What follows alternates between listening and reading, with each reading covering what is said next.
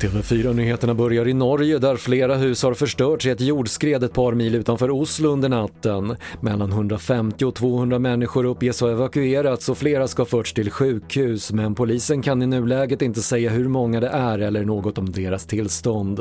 Mer om det här finns på tv4.se.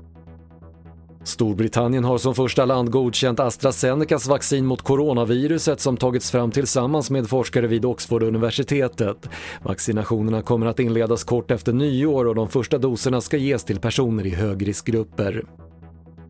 En av de tre män i 20-årsåldern som sköts i Tensta i nordvästra Stockholm igår kväll har avlidit.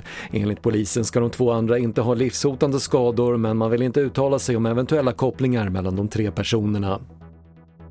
Och att det är nyårsafton imorgon märks tydligt på flera håll i landet. Igår fick polisen i Västra Götaland och Halland in 140 larm om störande smällar och raketer mellan klockan 15 och 21.30.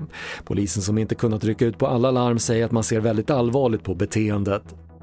Det var det senaste från TV4 Nyheterna. Jag heter Patrik Lindström.